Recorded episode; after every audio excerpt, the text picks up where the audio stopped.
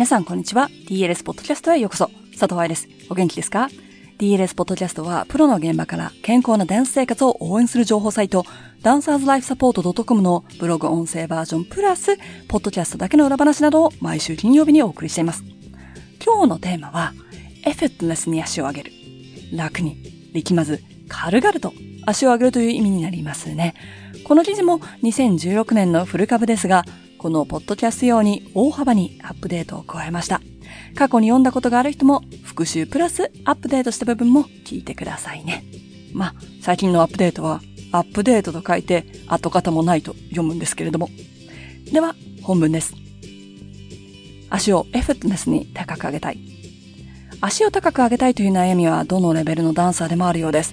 バレエを始めたばかりのチビでも、大人から始めたトレーニーでも、十数年踊っているバレエ学校生徒でも、1時間半のレッスンの中で足を高く上げる時間がどれくらいあるのかと考えると、その前にやらなきゃいけないことがあるんじゃないかと私は思うし、何度もブログ内で伝えてきていますが、今日は足をエフォットネス、力まず軽くに上げたいという質問に答えていきましょう。ダンサーも含め表現者は表現したい事柄を明確に理解する必要があります。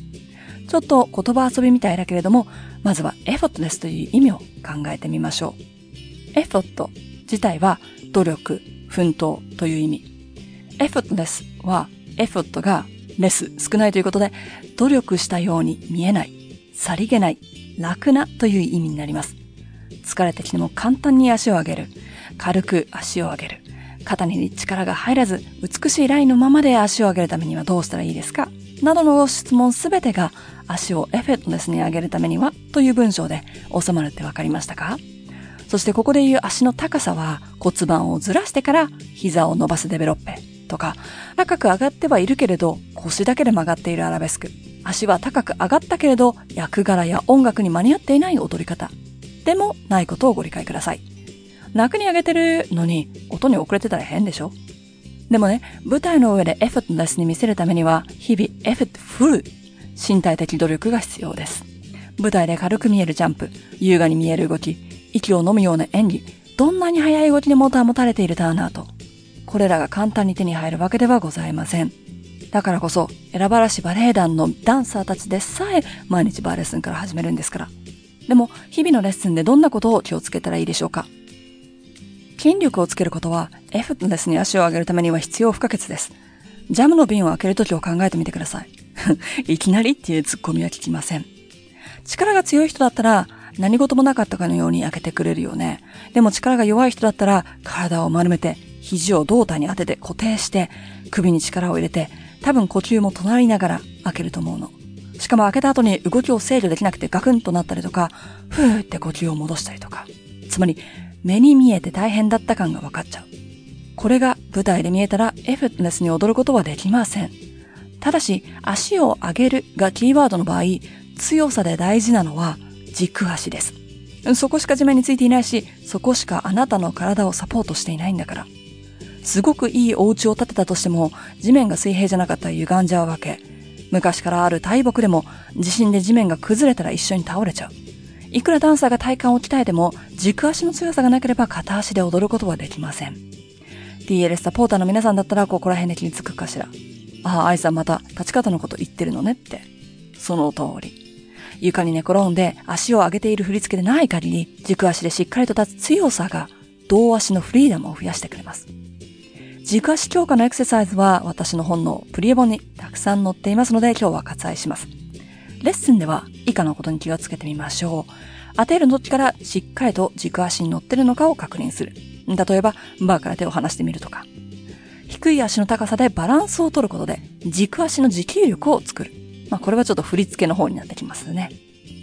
軸足をおろそかにして足を高く上げる。間違った練習を繰り返すくらいなら、足の高さよりも軸足をプライオリティに考えて踊る。自主練ではプリエボン52ページの簡単な振り付けを見ながら練習してください。お家にバーがなくても壁があればできます。イコールみんなできます。いくら筋力が強くなっても一連の動きに滑らかさがなければエフトネスには見えません。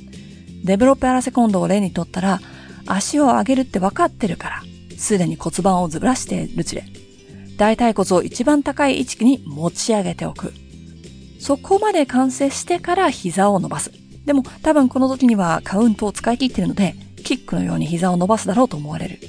としていたら、いくら本人にとって足が軽く感じられて、高く上げられたとしても意味がないのよ。逆に、クルビアからルチレでグラグラしない。足がデベロップイコール発展していくにつれて、目線、ポードブラ、胸椎、頸椎すべての動きも発展していく。次の動きにスムーズにつながる。だったら、本人は大変だろうし、足はちょっと低いかもしれないけれども、観客側は安心して見られますよね。足の高さだけに気を取られず、体全体のコーディネーションまで練習してください。ここで言うコーディネーションというのは、上半身と下半身のつながり、振り付けと音楽のつながりの両方を指します。だって、バレエは人間、上半身下半身が音楽に合わせて振り付けを行う動きだから。本来なら足を高く上げたり、振り付けが長く複雑になる前に、バレエで必要なコーディネーション力を育ててきているはずなんですが、基礎レッスンをすっ飛ばしてきた人たちは、自分で足りない部分を補充しなければいけません。その場合、レッスンを週に1回に減らして、エクササイズクラスを受けるのも OK。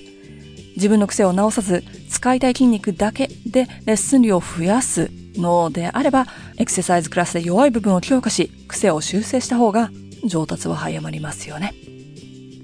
努力したからといって、マラソン選手が疲れないわけではありません。何度も練習したからって言って、ブルーバードで息が切れなくなることもありません。最初にお話ししたように、 effortless な動きのためには、 effortful な練習が必要です。そして effortless は、 lazy、怠けることを指しているのでもありません。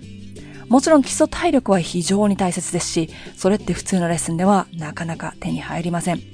だから、ランニング、スイミング、縄跳びなど DLS でも記事にしている体力アップ方法を自分のスケジュール、自分の体や怪我の状態に合わせて選び、トレーニングに取り入れてください。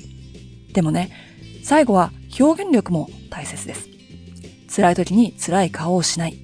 役作りを徹底し、素に戻る瞬間がないように練習を続ける。難しいステップが来る前に来るぞと構えた様子を見せない。失敗しても眉をしかめない。照れ笑いをしない。表情筋も普段のレッスンから鍛えておく。これらだってエフトレスに足を上げるためには大切な練習だと覚えておいてください。まとめ。軸足の強化を足が低い時から徹底すること。コーディネーション力を磨くことと補足でエクササイズクラスを受けること。表現力を磨くこと。補足として基礎体力をつけること。どうでしたか？足を上げることだけを考えると、ストレッチに走りたくなるのはよくわかりますが、問題を解決するヒントは、あからさまなところには落ちていません。そんなに簡単に解決したら、みんな足が高く上がるようになってますって。足を高く上げるだけではなく、優雅に踊るヒントにもなっていたら嬉しいです。いかがでしたか？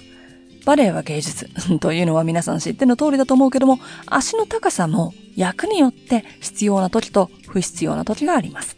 でも軸足の強さ、コーディネーション力など、今回の記事に出てきたポイントが不必要な時は絶対にないので、新学期、この部分も上達していってくださいね。